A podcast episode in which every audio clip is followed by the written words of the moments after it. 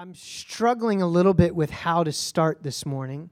Um, we are, as Brian said, casting vision for uh, what we call missional community. And the reason I'm struggling with how to start is because for us, missional community is not a program. And so I'm going to start here and I'm going to simply say that Redemption Hill, our church family, is a missional community. We are a missional community. And I want to connect that in scripture for you and help you see how that that is not just Redemption Hill, but really the church itself is a missional community. And so to do that, we're going to reach back into Scripture. We're going to start at the very beginning and we're going to go from there. And I may jump around a little bit today, but eventually we're going to get to Acts chapter 2, 42 through 47. But I think it's important that we start theocentrically instead of anthropocentrically, which means starting with God rather than with man. Okay? And so to do that, we have to go all the way back to the very, very beginning.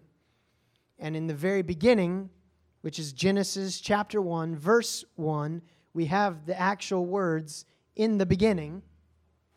And the very next word is what? God. In the beginning, God. Okay?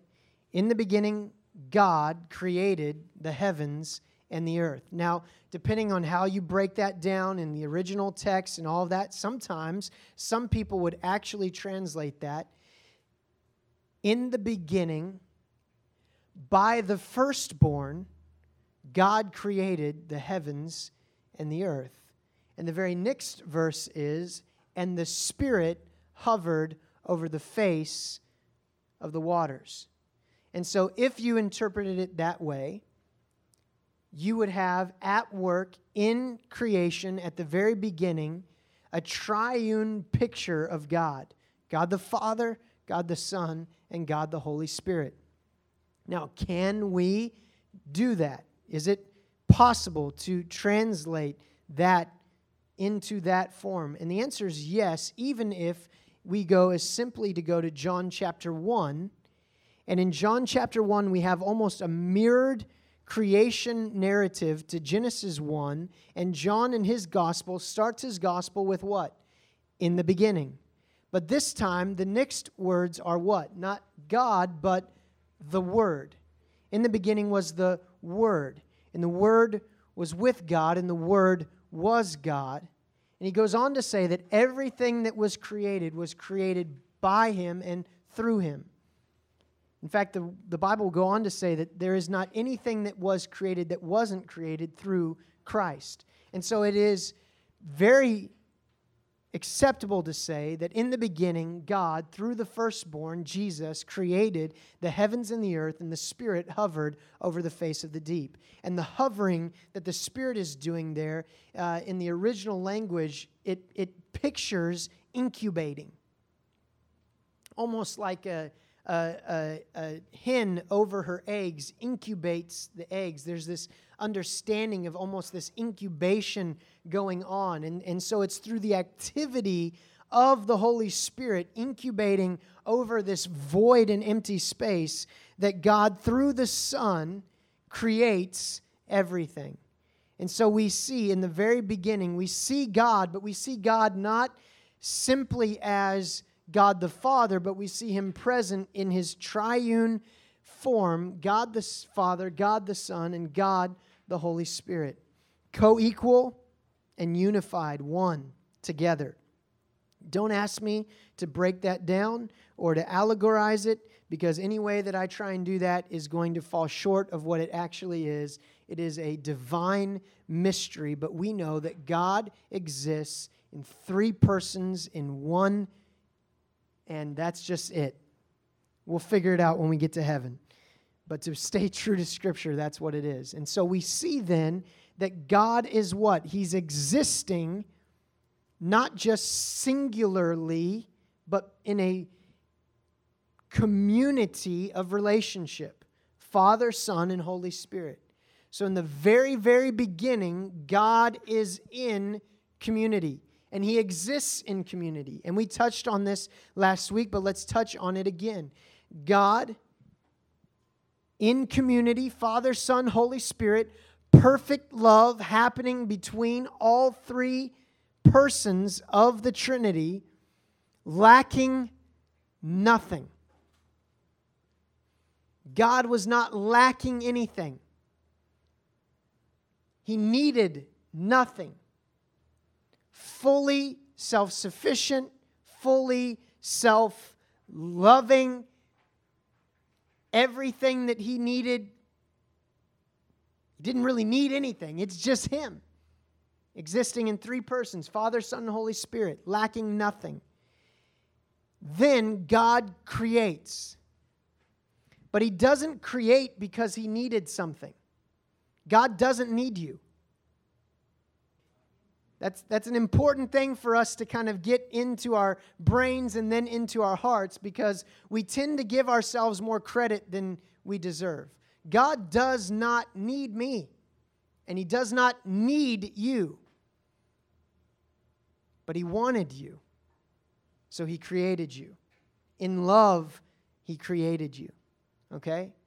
Out of love, He created you because God is love, and love was happening between all three persons of the Trinity perfect love and community, harmony and unity, and out of that love, God creates. Okay?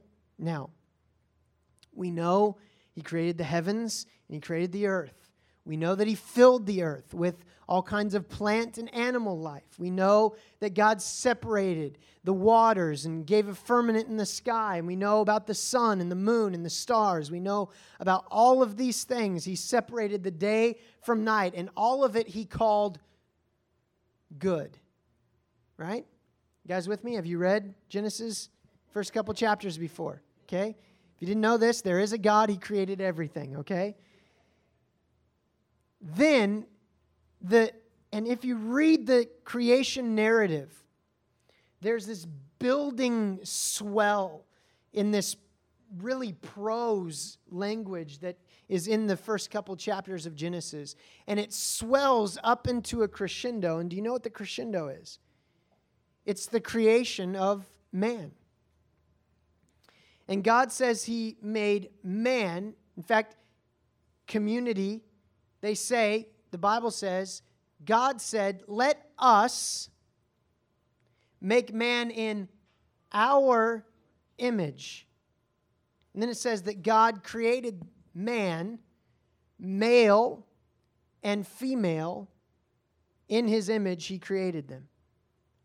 So even man while we know, okay, Adam was made first, formed out of the dust, God breathes into Adam, so much going on there. Spirit, pneuma, life coming into the man. God takes from Adam a rib, he creates Eve. We know all of that process, but hear the intention in God.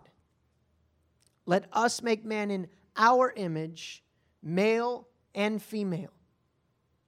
Now, sometimes when you read the creation narrative, it can seem, Eve can sometimes seem like an afterthought, like God forgot something. That's not what's going on.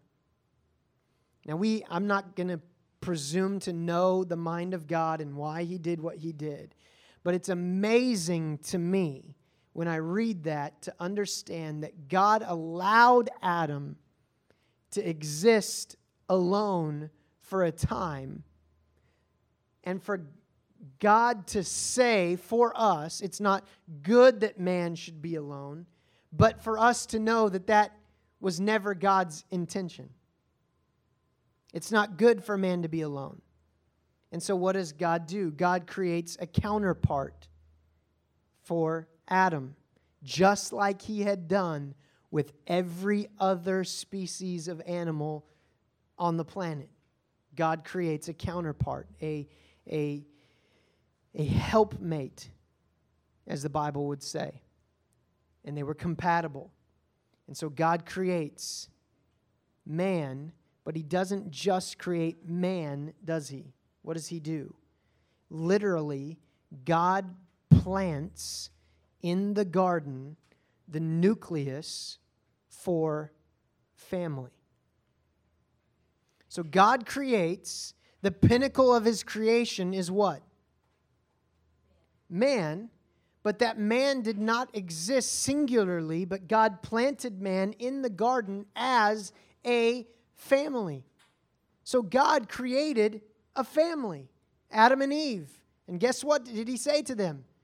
Be fruitful and multiply, subdue and fill the earth, be a family, procreate, make more little people. And they did. That's why we're here. Okay? So God creates, the pinnacle of his creation is man, and he does not create man singularly, but plants him in the garden as family. So we have creation. Then something happens. What happens? Sin. Sin happens. What we call the fall of man.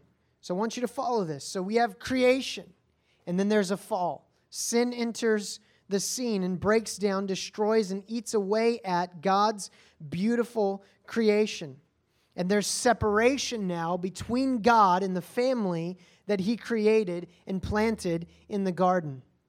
And so some time goes by, and God says, I have a plan for redemption. In fact, he speaks to that redemption way back at the fall when he says that the seed of the woman will crush the head of the serpent. So he said, I've, I've got this plan for redemption. And in this plan for redemption, what did God do to bring about his plan for redemption? He started another family. How did he do that? He did that by calling Abraham out of his father's household to come and follow him to a land that he would give him to make him a new nation and a new family. And so Abraham follows God into the wilderness to the land that God will show him, and God blesses Abraham eventually with a son. Before that, he says to him, I'm going to make you the father of many nations, and I'm going to give you your descendants, he say, will be as numerous as the sand on the seashore and the stars in the sky. So, what does God do? He creates a family. We know that family as Israel. And we can see the story of that family all the way from Genesis chapter 12 all the way through to the New Testament. And we see how God is working his plan of redemption through this family.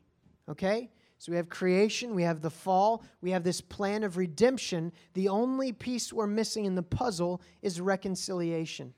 And this is a this is a pattern that you can see play out in the Bible of creation, fall, redemption, and then reconciliation. You can see this broadly throughout the scope of all of Scripture. You can see this play out individually in people's lives, but there will constantly be these moments of, of creation, fall, redemption, and reconciliation. And so, here through this narrative, we have creation, God planting this family. We have the fall. Now we have God working out a plan of redemption through this family, which that seed will come that He, he prophesied about in Genesis chapter 3. And we know that that seed is who? Christ. It comes through that family that God created, through the Israelite family, through Abraham, eventually through David, and on and on until Jesus comes. And then God works out redemption through his Son, through his blood on a cross, so that what? We can have reconciliation. Now, what happens at reconciliation? There is a there is a break that happens between the creation and the fall, but then there is something that's restored in reconciliation. I mean, that's literally what reconciliation means, is to restore something, right? To reconcile. So our relationship with God is broken through the fall, but it's reconciled through redemption in Jesus Christ. We refer to that as what? Justification. Now, suddenly, we're back to where we were last week. Because as many as re- have received him, the Son, which means they have been justified by faith in Jesus Christ, to them God gave the power, this is John 1:12, to become what? Sons and daughters, children of God. Our justification is the means by which we are what? Adopted into the family of God. Amen? You follow me so far? Now, how do you become a child of God? You have to be justified through faith in Jesus Christ, through his redemption, which gives you reconciliation. What does that reconciliation look like? It looks like justification and adoption into God's family. Now, the question is Does your adoption into God's family make you an Israelite, a Jew? No. Something happened there, didn't it? So when we're adopted into God's family, we don't become Jews. Rather, the Bible tells us in the New Testament that we become disciples.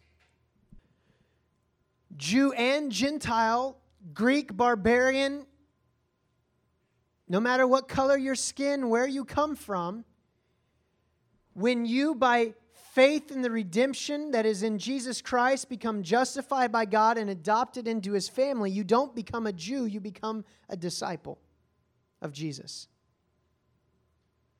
Now, these disciples that came from faith in Jesus Christ from the very beginning to today, but in the beginning, they begin to live in a way.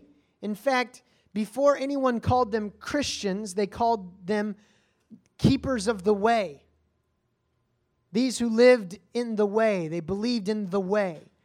And so they lived in a certain way that was different from the rest of everyone else which kind of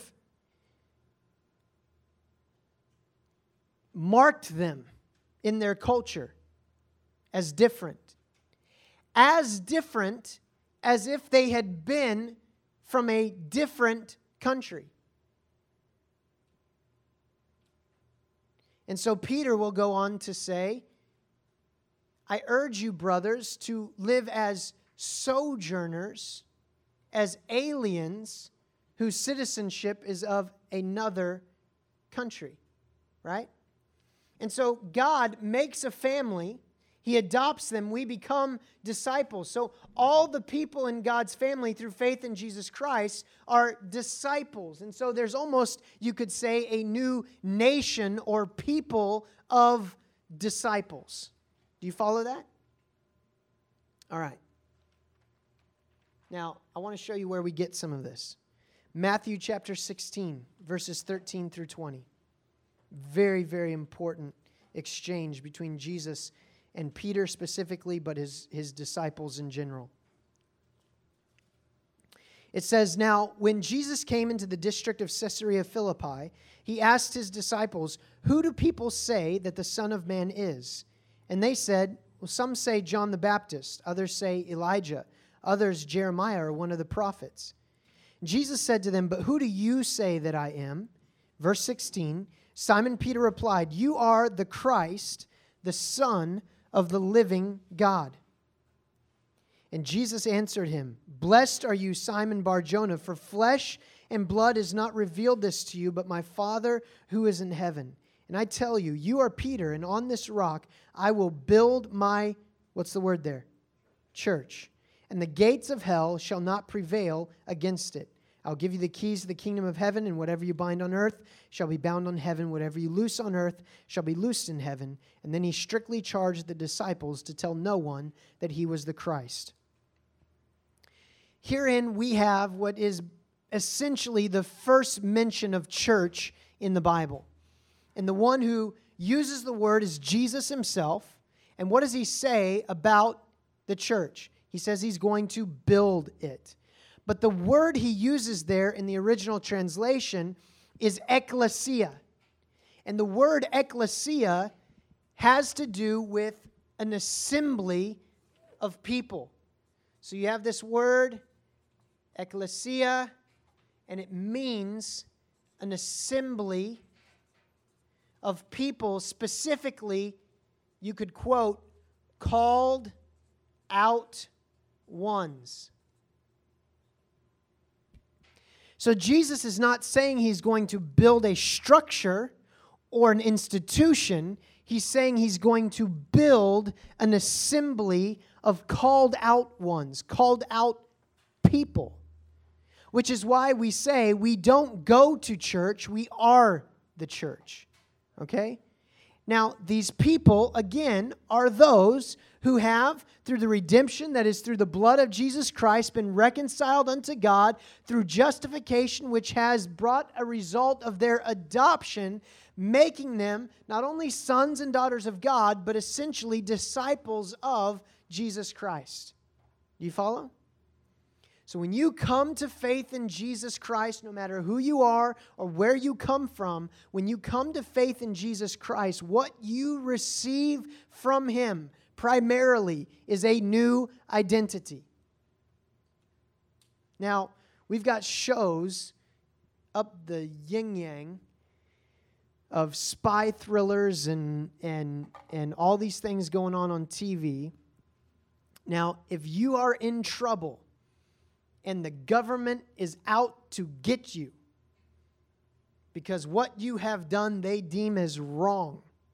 What do you need more than anything else? A new identity. You need new papers. You need a new passport. You might need some money, maybe a gun. But primarily, what you need is a new identity, right? Witness protection program. How does that work? You got someone that doesn't like you, your name is on their list. What do you need?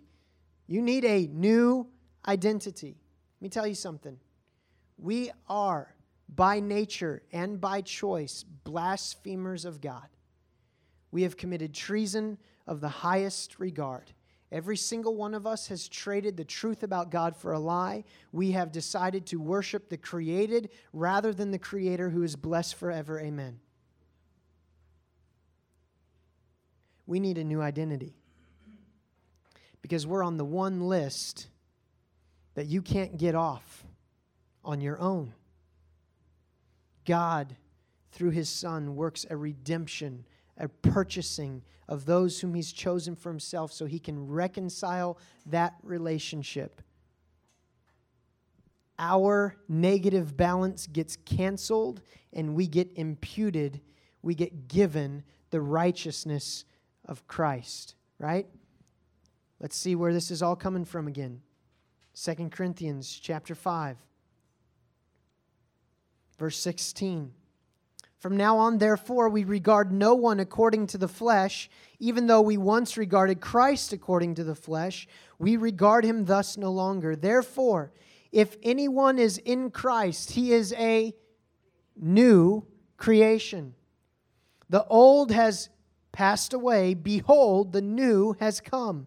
All this is from God, who, through Christ, reconciled what? Us. You? Does it say reconciled you? No, it says reconciled us. So again, God creates a new family, and does He do it singularly?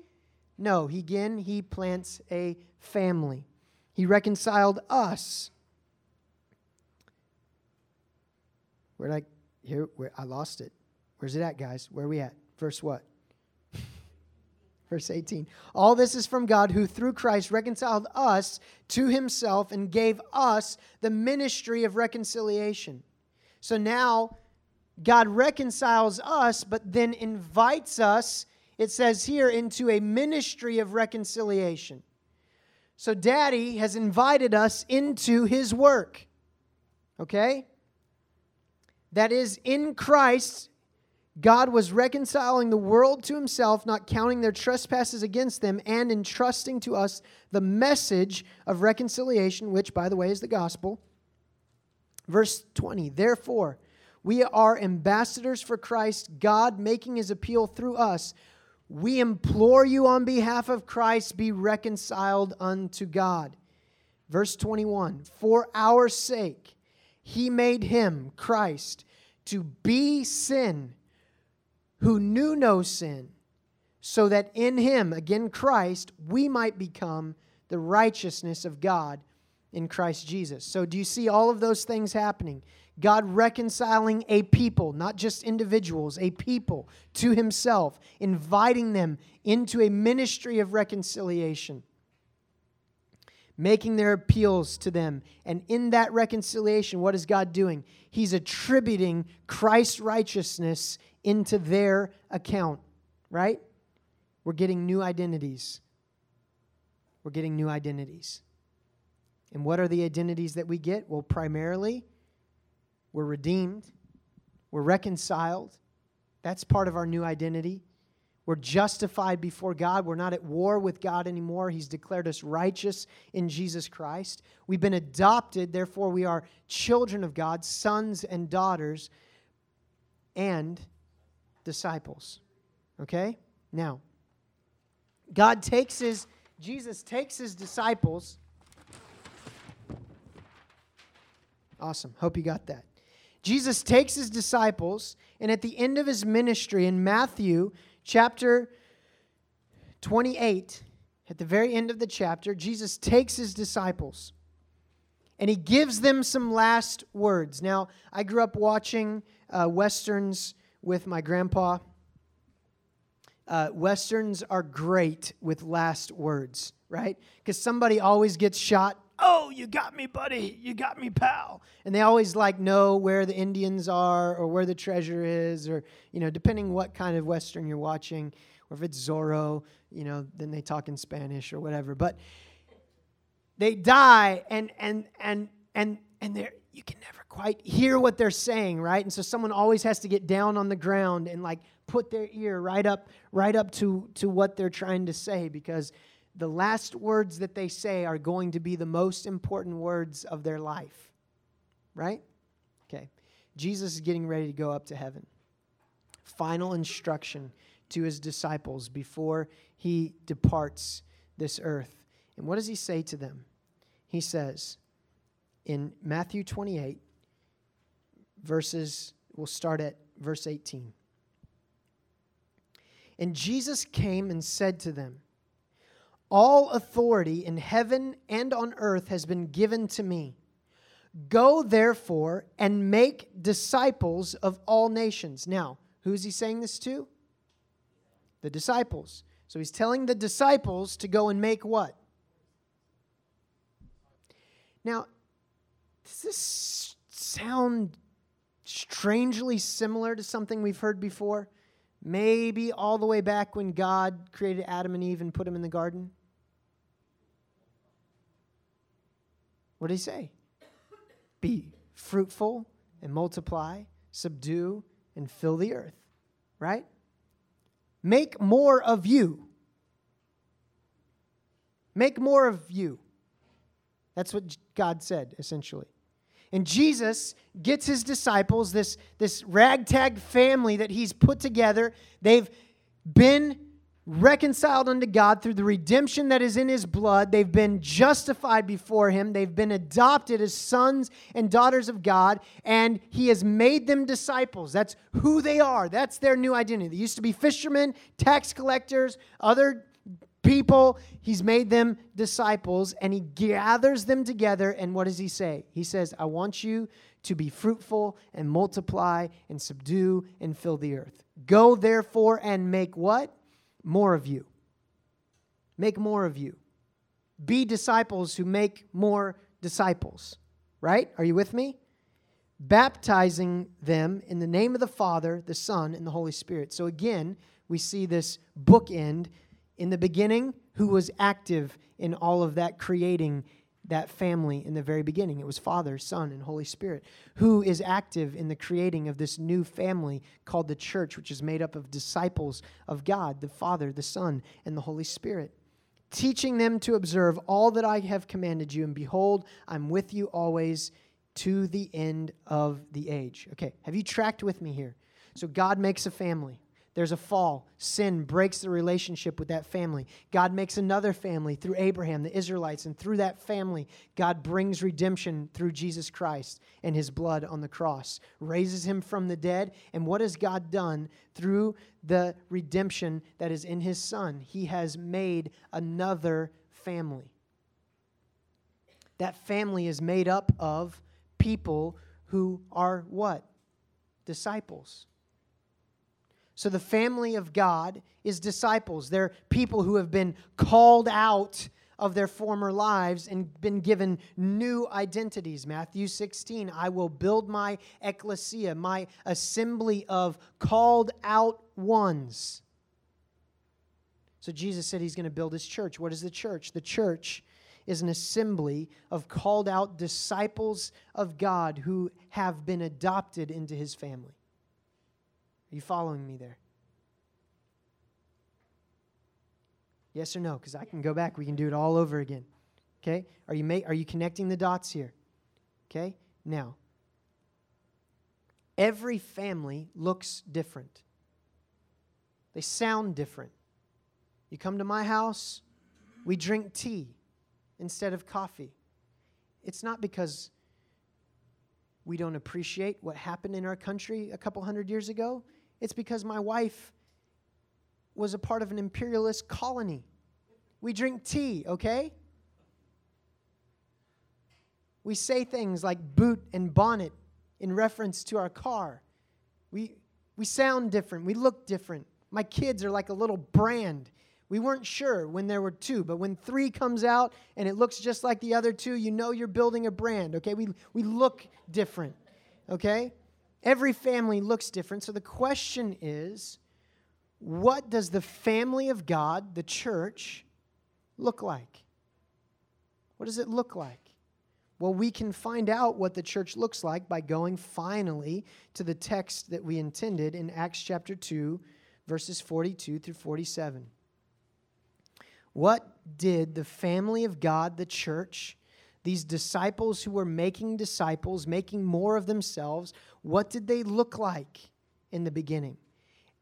And we can use that as a reference point, and then we can say, do we who call ourselves disciples, who call ourselves the church and the family of God, do we reflect our heritage that we can see in Acts chapter 2, 42 through 47? That's the question. So let's read together. And they devoted themselves to the apostles' teaching and to the fellowship, to the breaking of bread and the prayers. And awe came upon every soul, and many wonders and signs were being done through the apostles. And all who believed were together and had all things in common. And they were selling their possessions and belongings and distributing the proceeds to all as any had need.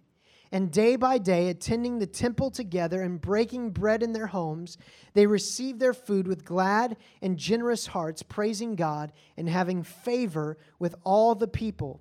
And the Lord added to their number day by day those who were being saved. This is a picture for us of the early church. And in this picture of the early church, we see that they're devoted to the apostles' teaching. Well, do we know what the apostles were teaching? Yes, actually, we do know what the apostles were teaching. We have it in what's called the New Testament. Now, I can break down very easily for you what the New Testament is about. The New Testament is the apostles' teaching about how that Jesus is the fulfillment of the Old Testament. So, what were the apostles teaching? They were teaching what we now have today as Old and New Testament, which is essentially Jesus as the fulfillment of the Old Testament. So they're devoted to Scripture, the Scripture that we know and love and have today, and to the fellowship and the breaking of bread and the prayers. And so there's a breaking of bread in this sense that is connected to the proclamation of the gospel through the Word of God and to prayers and the teaching of the apostles. And so we see this, and we can see this in the context of a, of a, of a, a worshipful gathering of all of the people of God, okay? Which is why we gather today to fulfill that piece of Acts 42 42 through 47. And it says, "An awe came upon every soul. And if you can't call awe on your soul worship, I don't know what you can. So they're not just learning, but that the, the theology that's being handed down from the apostles is creating doxology in their hearts. Theology creates worship. Doxology. Doxology is a fancy word for worship. And so when we learn about God, it should inflame our hearts to worship God. It's why we've chosen to do the bulk of our worship after the preaching of God's word instead of at the beginning. Because we it's our desire that the preaching and the teaching of God's word would inflame uh, inform our minds and inflame our hearts to worship, which is why we've chosen to do the bulk of our worship at the after the preaching of the word. It says many wonders and signs were being done through the apostles, and now here we see all who believed were together and had all things in common. And so we see that community or common unity is taking place in this family. So, what does this family look like so far? It looks like a family who's devoted to Scripture looks like a family who is devoted to gathering together for the teaching of God's word, for prayer, and for worship. But it also looks like a family that's not just gathered together for those things, but looks like a family who's together throughout the rest of their lives as well, holding all things in common. And it says, and they were selling their possessions and belongings and distributing the proceeds to all as any had need. So that means that not just on a Sunday when they got together to worship, but rather throughout the rest of their lives, they're caring for one another's needs. Now we begin to look and we say, okay, are we reflecting our heritage as a church? Then it says, and day by day, attending the temple together and breaking bread in their homes, they received their food with glad and generous hearts. Hello, what? You mean potluck isn't just like this thing churches do, it's actually a part of their worship together? Yeah. Sharing meals together, breaking bread together in homes, not just communion, but having communion outside of Sunday morning worship by sharing meals together, which, as we've seen already through the book of Luke and will continue to see, is exactly what they had been in the habit of doing with Jesus all along. Remember, they are disciples, followers of Jesus. Jesus has now gone. And as we said last week, Jesus said to them, Better the Holy Spirit inside you than me beside you. Right? And so now, with the Holy Spirit, they're going and they're carrying on doing the things that they had done with Jesus all along, which included hanging out together and sharing meals together, and that this was a part of their liturgy of worship and rhythm of their lives. They received their food with glad and generous hearts, praising God, having favor with all the people, and the Lord added to their number day by day those who were being saved. Um, spent my whole life in the church. And when people come into the body of Christ, when they get baptized, right? Remember what Jesus said born not just of water, but of the Spirit. That baptism is supposed to be like a new birth, right? Oh, hello, what did we used to say? Are you born again? Right? This, this new birth.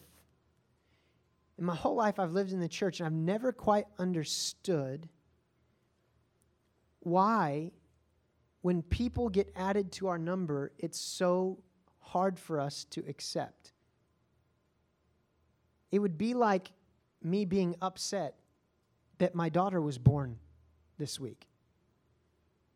And yet, so often, people come through these doors or they get involved in what's supposed to be the family of God, and what they get is a cold shoulder instead of a warm hug. People come in and they look different, they act different, they come from different parts of life, and we forget that our common unity is supposed to be Christ and not our affinities for certain types of music or clothing or uh, where we come from in life or what social status we have. And the Lord added to their number daily those who were being saved, which means that this family looked inclusive rather than exclusive. Now, there is something that has to be done in order to be a part of the family. What's that? Faith in Jesus Christ, which involves repentance. Repent and believe. But beyond that, that's it. And yet, sometimes we can be. I'm not accusing anyone here today, I'm speaking very generally. My experience here has been different than the rest of my life, praise God. But it's enough for us to remember and remind ourselves that we have a propensity to towards uniformity instead of diversity. We have a propensity towards uniformity instead of diversity. And we need to celebrate when God brings new people into his family because it's like a birth. It's a new birth. Someone's been born new, fresh, a new creation, reconciled. And what do you do when someone's been born fresh and new? Requires a little more attention, requires a little more care. And so we've got to gather around them and, and, and care for them and love on them and show them what it means to be a part of this family, right? Now, I don't know a better way to describe this family than to say that this family of disciples looked like a missional, okay? So they have a missional community. It's a missional community. The early church, what kind of family was it? What did it look like? It looked like a missional community, a community of disciples who were living on mission together. And what was the mission? It was the ministry of reconciliation. Making disciples, making more them, making more thems. So they had a simple mission make more yous. And they lived together on that mission of making more yous. Now, I've gone through all of that to say that missional community, as we understand it and proclaim it to be, at its most basic form, is actually just being who we've been called to be as the church of Jesus Christ. It's about making and being disciples. As such, you cannot say, do this, this, this, and this, and that's missional community. Any more than anyone could say, if you dress like this and say boot and bonnet and drink tea, you can be a hooper. Do you follow me?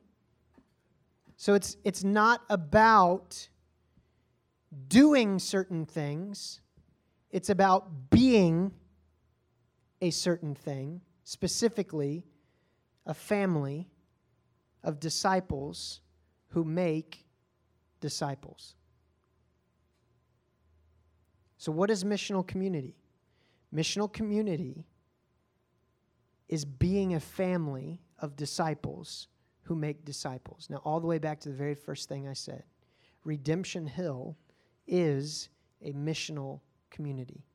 We are a family of disciples who, by the one that we call Lord and Savior, has called us to make other us's, right? To make more disciples.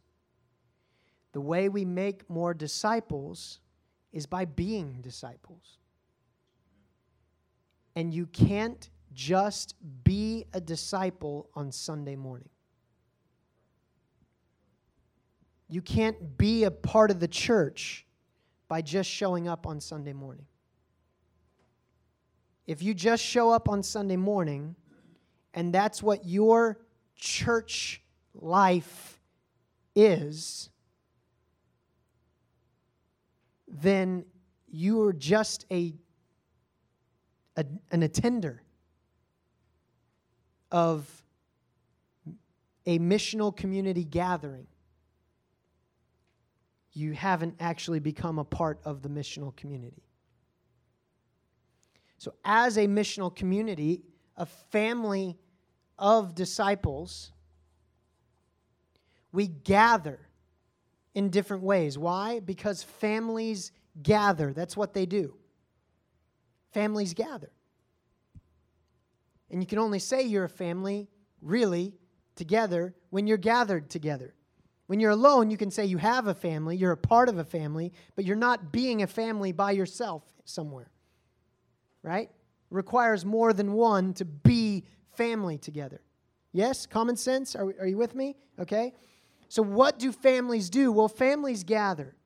And so, as a missional community, a family of disciples, we gather in a few different ways. We gather on Sunday mornings for worship and for the word and for sacrament, which is communion. That is one way the family gathers. Another way that we gather is through what we call DNA groups, which are basically groups of two to three people. And we do this weekly to read and study the Word of God together and to confess repent and confess and be reconciled. Then, this missional community breaks down and gathers in smaller missional communities. How do they gather? Well, they can gather in many different ways. But primarily, what we've asked people to do is get together and share life and meals together. And so it looks like getting together, hanging out together, doing these things. However, again, it's if if I just give you do this, this, this, this, it's not necessarily missional community because here's the problem. You can be an attender of all these different things rather than being who you've been called to be. We're called to be disciples. As disciples, this is getting difficult now. As disciples, we need to have both an in, an up, and an out aspect of our lives to be well balanced. Our upward has to do with who God is and what He's done and worshiping Him for it. Inward has to do with what He's made us to be in light of what He's done for us. And outward is how we live on that mission with each other. In order to be a disciple, I need to have all three of those things going on. The word, the worship, Sunday mornings speaks to that upward part of our lives as disciples. The inward, the DNA groups speak to that. Where we're getting together in smaller groups where we can study and read the Word of God together, where we can live in rhythms of repentance and confession and reconciliation around the gospel together. That speaks to an inward work that's going on that I'm engaged in as a disciple. Okay? And the outward has to do with living on mission with the rest of my family to make more me's and us and uses to make more disciples. So, to really be a disciple, I've got to have up and in and out happening at all different times. And so, what we want to do as Redemption Hill, as your family, we want to push you in all three of these directions. When we gather together on Sunday mornings, we want to push you up we want to push you up towards your God, to hear the proclamation of the gospel fresh and new, so you can be reminded of it week in and week out, so that you can worship God with abandon without having to worry about who's looking at you or what's going on, to be prayed for if you need to be prayed for together here in this moment, on this day, to receive communion. We want to push you to gather together with two to three other people to read the Bible. Why? Because the Bible is important. The Bible is important, guys. Scripture is important, it is our lifeline. We've got to be in the Word of God. But the best way we can be in the Word of God is to be in it together. So we're encouraging you. We've got a Bible reading plan where you can read the Bible on your own every single day and know that other people in your family are reading the same thing. And then you can just get together over coffee or tea or lunch or brunch or breakfast or dinner or, or basketball or ballet or whatever you want, whatever floats your boat, you can gather around that in the regular rhythm of your life with other people are part of your family, and you can talk about what you've been reading in the Bible together because you're disciples. And you're learning and growing in what it means to be a disciple, be a part of this family, and to make other disciples. You read the Bible, guess what's going to happen? The Bible's going to tell you how good God is and how bad you are. And so each week, as you gather together with other people, and the Bible that week showed you how ugly you are in and of yourself and apart from Christ, confess that to them. So, you know what, guys? When we were reading uh, this week in uh, Philippians chapter 4, and it said, Rejoice in the Lord always, and again I say rejoice. You know what? I, I just, I don't rejoice. I'm not, I'm not very joyful. I've been depressed for a long time. I don't really know why. It's something I've dealt with my whole life. But when I was reading this this week, you guys, in Philippians chapter 4, and it said, and the Bible's telling me, like I read it, and it's like not even a suggestion, it's like a command. Rejoice in the Lord always. And again, I say rejoice. Can I just tell you something, guys? I'm not, I'm not doing that. And, and, I, and I don't really even know how. And I just need to confess that to you. And, and I know I need the Spirit of God to do something in me. And I want to rejoice. I do, but I've been depressed. Will you pray for me? That's called confession. It's called repentance, right? And so now we get to gather, your two or three other people get to wrap their arms around you go, you know what? Sometimes I don't want to rejoice either, but we need to because God's worthy of it no matter what's going on in our lives. So let's pray together that God, through His Spirit, would help us to be obedient to His word and rejoice.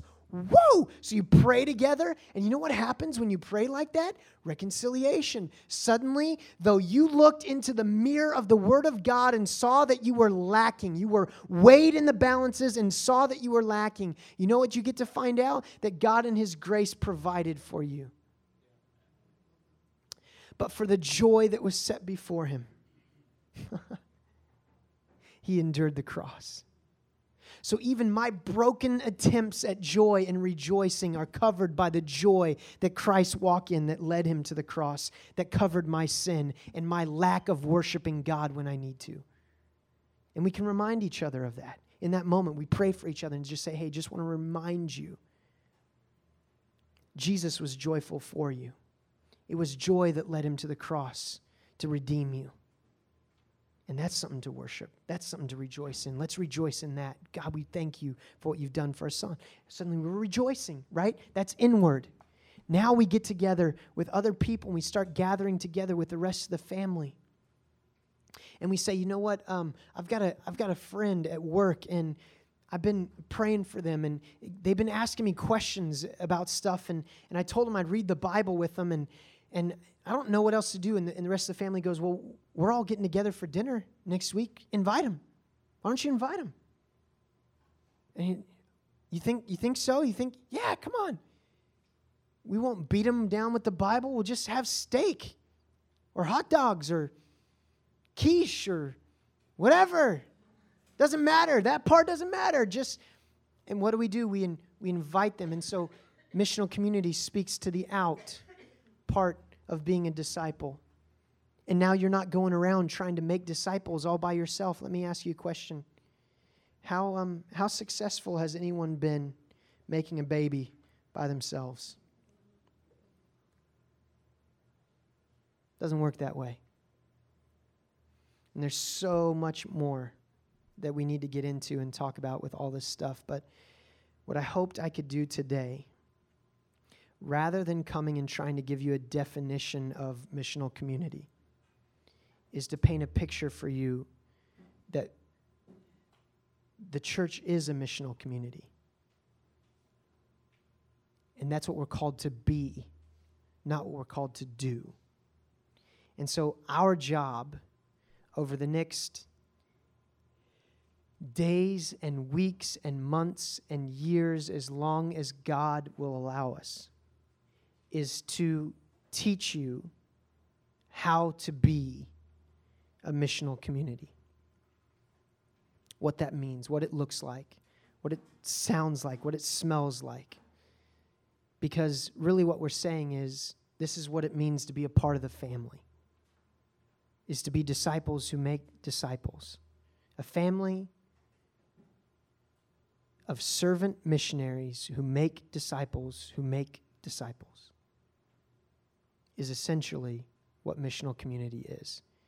And so I don't know exactly how we're going to do that, um, except to just start pushing you guys to get together, to gather in many different ways, shapes, and forms. If I could ask you to start somewhere, it would be in groups of two to three to read the Bible. Because you can get together with people and eat.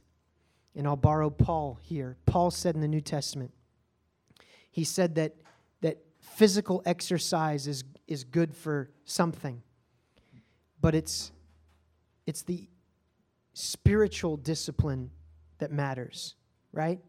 And so we can get together and we can have the most fantastic potluck meals and we can feed each other's bellies. But if we're not in the Word of God, we're not really a missional community. We just get together and we eat. Now, I want to get together and eat. That's definitely something that I want to do, and it's part of what's going on. But if that's all we do, we're not really missional community. And if we don't ever reach out, if we don't ever make more us, then we're not missional community either. We're just community. Sterile, which means no proliferation. Our, our country right now is in trouble because we are, on average, having 1.7 kids per family. And our birth rate is not high enough to keep our country from dying off because our death rate is higher than our birth rate. That's our country. The church is in the same place. Our birth rate needs to increase. We need to make more disciples. It's what disciples do. Just like making more people is what people do. Let's build the family. Let's make disciples. Let's do it together. Let's not do it on our own. Let's do it in community. And when people come into the family, let's gather around them and celebrate them and care for them just like we would for a brand new little baby. Amen? Father, I thank you for this day, for everything we've walked through. God, give us wisdom for how to continue to fill this bucket. Lord, you teach us what it means to be a part of your family. We look in your word, God, and we can see sometimes that, God, we don't reflect the heritage that we've come from. Reform us, God. Reform us. Do it through your Spirit, do it through your word. In Jesus' name, amen.